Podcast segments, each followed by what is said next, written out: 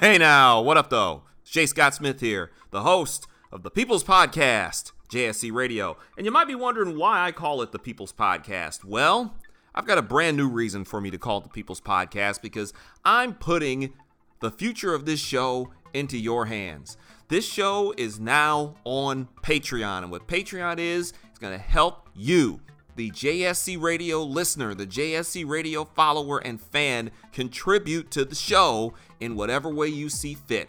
That's right, looking for people to help keep this show moving. Whether you want to donate $1 an episode, hell, $1 a month for $5 per episode. I'll shout you out on this show, and you'll even be able to vote on exclusive polls and exclusive half episodes. That's right, JSC exclusives. You'll get to hear those half episodes before anyone else. For $10 or more per episode, now it gets fun because you get to be a sponsor on this show. You got a business, you want me to talk about it, I want you to sponsor my show. For $10, hit me up, send me the script, I'm putting you over. Plus, you get all the other cool stuff that comes with it. For $25 an episode, same thing applies, except this time you will become an official segment sponsor. Do you want a segment of this show sponsored by your business? Of course you do. That's why you want to hit me up on Patreon. For more information on how to become a sponsor of JSC Radio, go to patreon.com slash JSC Radio patreon.com slash JSC Radio, and you can truly help this become the People's Podcast. This is JSC Radio. What's up, y'all? Jay Scott Smith here. And uh, this is, as I promised at the end of last week's show, kind of a special commentary, whatever you want to call this, as I'm recording this right now. It is 5:40 p.m. And yes, I'm putting the time out there. It's 5:40 p.m. on November 7th, 2016. The night before what is arguably the biggest presidential election, overall election of my 37 years of living. Last Thursday morning I'm sitting at work and it's about 7:15 and my cell phone rings, which normally that time of day my cell phone's not ringing. I look down and the number on the phone was my dad calling from his cell phone at 7:15 a.m. on a Thursday. And the first thing that pops into my head is, "Oh shit, what happened?" Because my dad never calls me that early in the morning unless I know what's coming. So something terrible must have happened. He calls me, and for those who've listened to this show, or just people who've talked to me and know me, my dad's a pretty chill dude. He's a pretty cool cat. Not a lot gets to him. He was a cop in Detroit for more than 30 years. He's he's been through a lot, seen a lot in his life. He came up Southwest Detroit, came up came up in the hood before it was the hood. And experienced a lot in what are now his 66 years. But 66 years means he was born in 1950. And he, in his life, saw what a lot of us my age and younger have only read about in history books, or if we're lucky, we've seen in Eyes on the Prize videos, or if we've staggered onto YouTube and wandered down the rabbit hole, as I tend to do when I'm not looking up like baseball videos or something. I see some of these things. My dad was 17 when the riots occurred in 1967 in Detroit, for example. He was 18 when Martin Luther King was assassinated. He was 14 when Malcolm X was killed.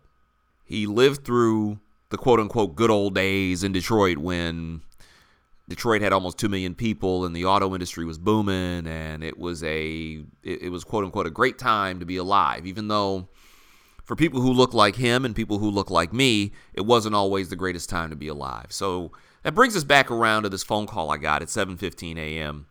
last Thursday. He sounded shook. He was quick to assure me there was nothing major, nothing terrible had happened, but he was shook, and that's something I haven't heard from my dad in a long time. Like shook. Shook. Like, yo, and I could tell something was bothering him.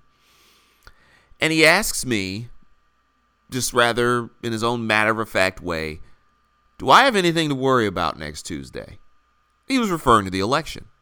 Anybody who's listened to this show knows what direction I'm swinging in. It's it's not exactly in the direction of the man peddling the red hats. And my dad who's seen so much and been through so much. My mom, by the way, was born in rural Alabama during World War II.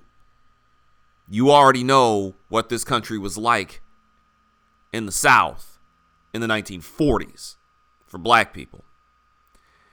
And my dad's all, he's shook. I can tell he is. But I had to reassure him, you ain't got nothing to worry about. Maybe this is foolish of me, but I actually believe that this country is smarter and better than what we've seen from it the last two years. His fear, his nervousness, is something that that's kind of shook me more than anything else. Because he says to me is that I've seen this before. He said again, very matter of factly, I've seen this before.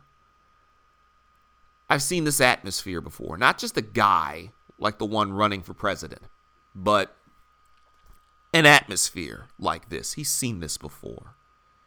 And it took me back because I have to remember he was born in 1950. He came of age in the 60s and the early 70s.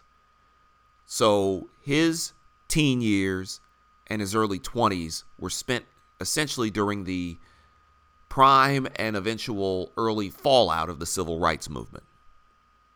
He lived through that entire 1960s decade with the Cuban Missile Crisis and Kennedy and Malcolm and Martin and Bobby Kennedy getting killed.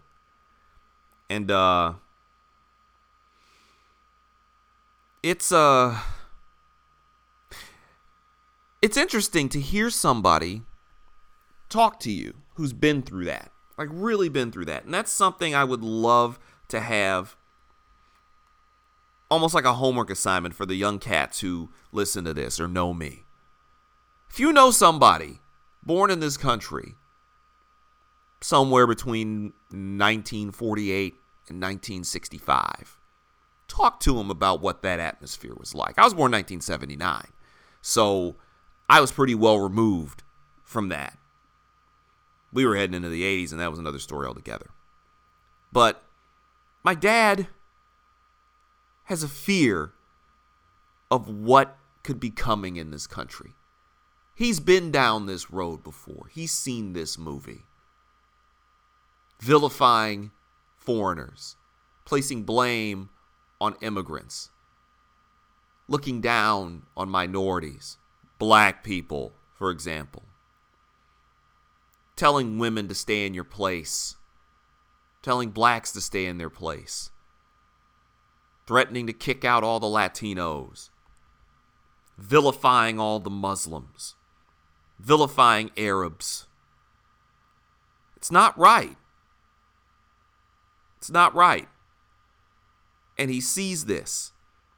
And that struck me because for the last two years, really, before the guy peddling the red hats came down the gilded escalator, we've been heading in a bad, bad direction in terms of race, in terms of in terms of how we treat each other. I've done this is not the first time I've mentioned that on this show.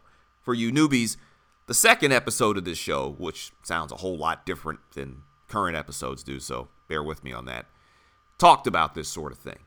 I've talked about how the guy who peddles the red hats has affected locker rooms in the NFL and affected our discourse in this country. I live no more than maybe 500 yards away from my polling place. So when I pull up in the parking lot tomorrow, when I get off work, I can walk across the street to go cast my vote. And please understand that I am. And there's not a damn thing anybody could do to keep me from doing it. This will be the fifth presidential election I'll be able to vote in. First time I voted in a presidential election was 16 years ago in 2000. Oh boy. Anybody who's of my age remembers that night. I was a year too young to vote in 1996. I turned 18 in 1997, September 5th. So my first presidential election was 2000. And I remember how stoked I was to send in an absentee ballot because I was still registered in Detroit at the time instead of in East Lansing at MSU. And I was stunned when, even though Al Gore won Michigan, we all know what happened in Florida, and it set loose eight years of George W. Bush. 2004, I voted, and it was it was tough, but it had to be done.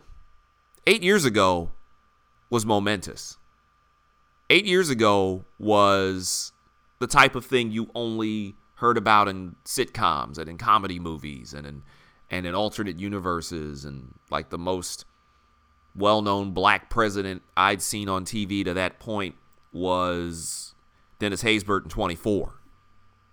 But you never thought in your lifetime you're going to see that. Nobody did. Anybody was born when I was. Anybody was born essentially prior to about 1995 never took the prospect of a black president of the United States happening seriously. And then it did. And he was reelected. This whole world has changed. And as I've tweeted out on Twitter, by the way, at J. Scott Smith, it's verified. Look for the blue check mark. I've tweeted this out.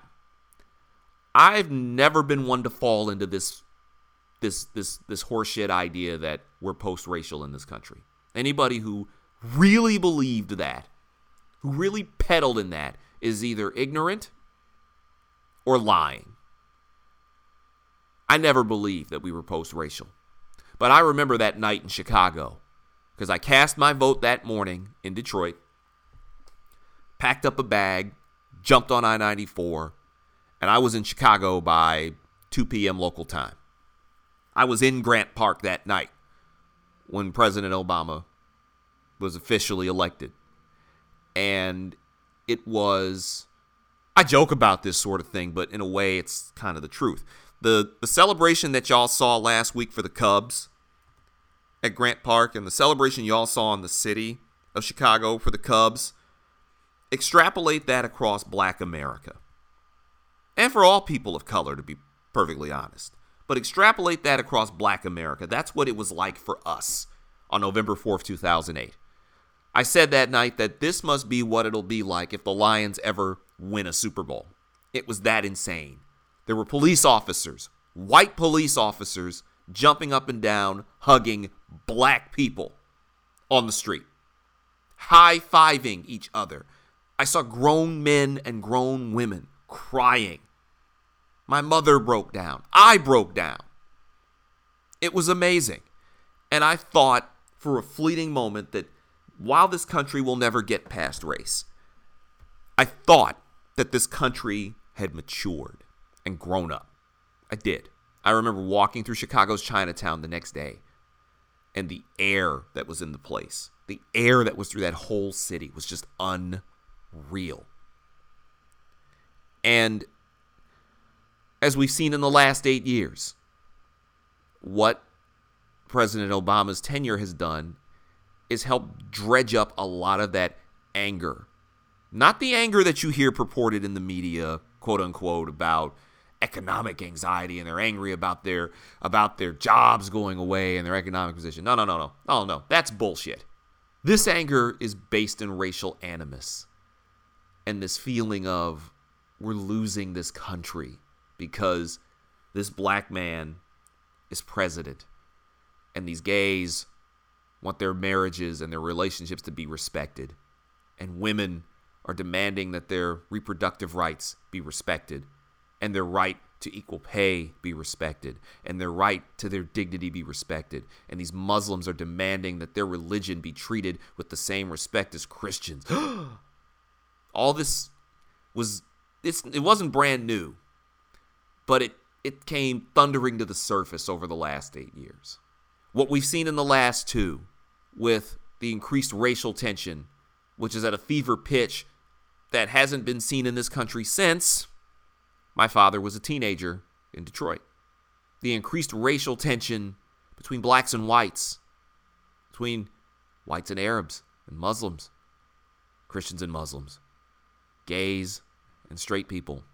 This entire election season has unearthed something that is so startling and so shocking and so grotesque and so unbecoming of this country. And yes, it's exemplified by one candidate. This is not a case of two candidates are equal. They're not. And all the mental gymnastics you can come up with will not convince anyone with half a brain that these two are the same. My dad is shaken. He's shook because he sees the trajectory here. He sees where it's headed and he doesn't like it. And it scares him because he thought he'd seen the end of this.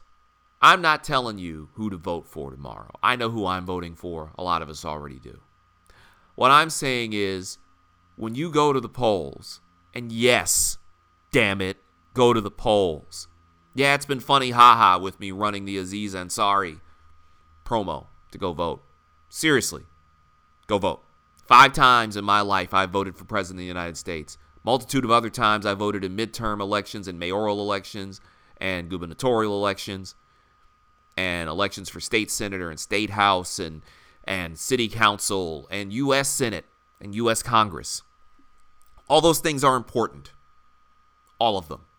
Show up, vote. Because guess what? As much as you seem to think, oh, the votes don't matter and I can't vote for them, it's the it's the same. It's no bit. No, it's not the same. It's not. It's not. You know that, and you're lying to yourself and trying to convince yourself otherwise is insulting to my intelligence and insulting to others. There's there's no third party choice. You want to make a case for a third party. You want to make a case to shake up and make radical change. Save that shit for two years from now in the midterms. Start getting together your libertarians and your Green Party guys to run for local office, run for some of these House seats, some of these state House seats, some of these state Senate seats. That's where you start to do it. You don't do it by putting some Johnny come lately who doesn't know his ass from Aleppo on a presidential ballot and insist that he knows what he's doing. It's real change. There's no clue. None. None. My dad fears where this country's headed after what he's seen for the better part of the last year. My mom fears where this country's headed after what she's seen going on the past few years. She's been there. My dad's been there. My dad's not the most politically out there active guy and he's talking to me about politics. Yes, I know this entire presidential election has been like one long, stressful slog. It's been painful. Trust me, I would much rather be sitting here talking to you about why I think the Detroit Lions are the most infuriating team in the history of the world right now. I really would. I would love to talk about the NBA. I would love to talk about pro wrestling, but this is really the most important thing there is. I don't think me telling you to vote is going to make that decision for you one way or the other. You've made up your mind. If you're going to vote, thank you. Show up. Show up. You keep talking about your voice doesn't matter. You're right. It doesn't matter if you don't say shit. If you sit around with your arms folded, stomping your feet because you're the guy you wanted to win in the primary didn't win, get over it. He did. About time you do. You want your voice to be heard? You can't do it sitting around being a smug smartass on the sidelines. Get up and go do something. Because guess what? That other guy, his people are able to look past the fact that he's racist, that he's xenophobic, that he's sexist, that he's misogynist, that he brags, openly brags about sexually assaulting women, that he lies so indiscriminately, that he mocks disabled people. He does all these things, and there are hordes of people who see all this and they either vote for him in spite of all that or worse because of it. They're not sitting there with their thumb up there, you know what, talking about my voice doesn't matter. I'm going to protest. We'll show you. No. You know what they're going to do? They're going to get up off their ass and they're going to go vote for him. They're going to make that decision for you. If you're tired of people making decisions for you, here's your opportunity. You want to shake up the system? Day after tomorrow, start eyeballing 2018 in the midterms. That's when you really can drop some bombs in local offices in state offices and in Congress. Tomorrow is not the time to throw a hissy fit or take your ball and go home.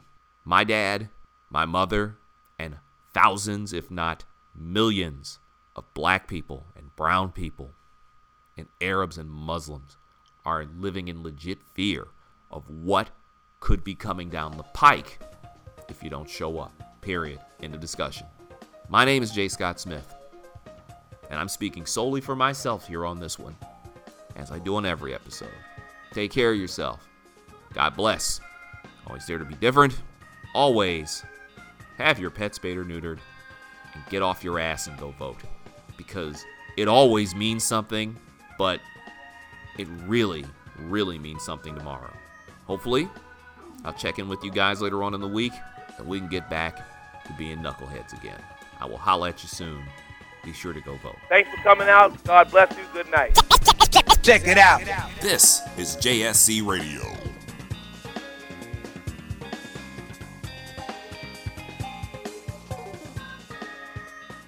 Hello, I'm Aziz Ansari. I'm here because apparently there's someone that's on the fence about voting, and they're gonna see me telling them to vote, and then they're gonna be like, okay, I guess I'll vote. What what the f- do you need? How many celebrities have made these stupid videos? Robert Downey Jr. made one. DiCaprio made one. Jennifer Lawrence is in one. These people are way more famous than me. Why do you need me? Well, Aziz, uh, some of the millennials are really responding to you. If you can make a video, really, it's gonna make a difference. There's a guy running that says he hates brown people. Why? why that's not enough. He doesn't believe in climate change. Realize how dumb you have to be to not believe in climate change at this point? Seriously, this is gonna make the difference. It's my lunch break right now. Go vote, please. There's too much at stake to sit on the sidelines during this election.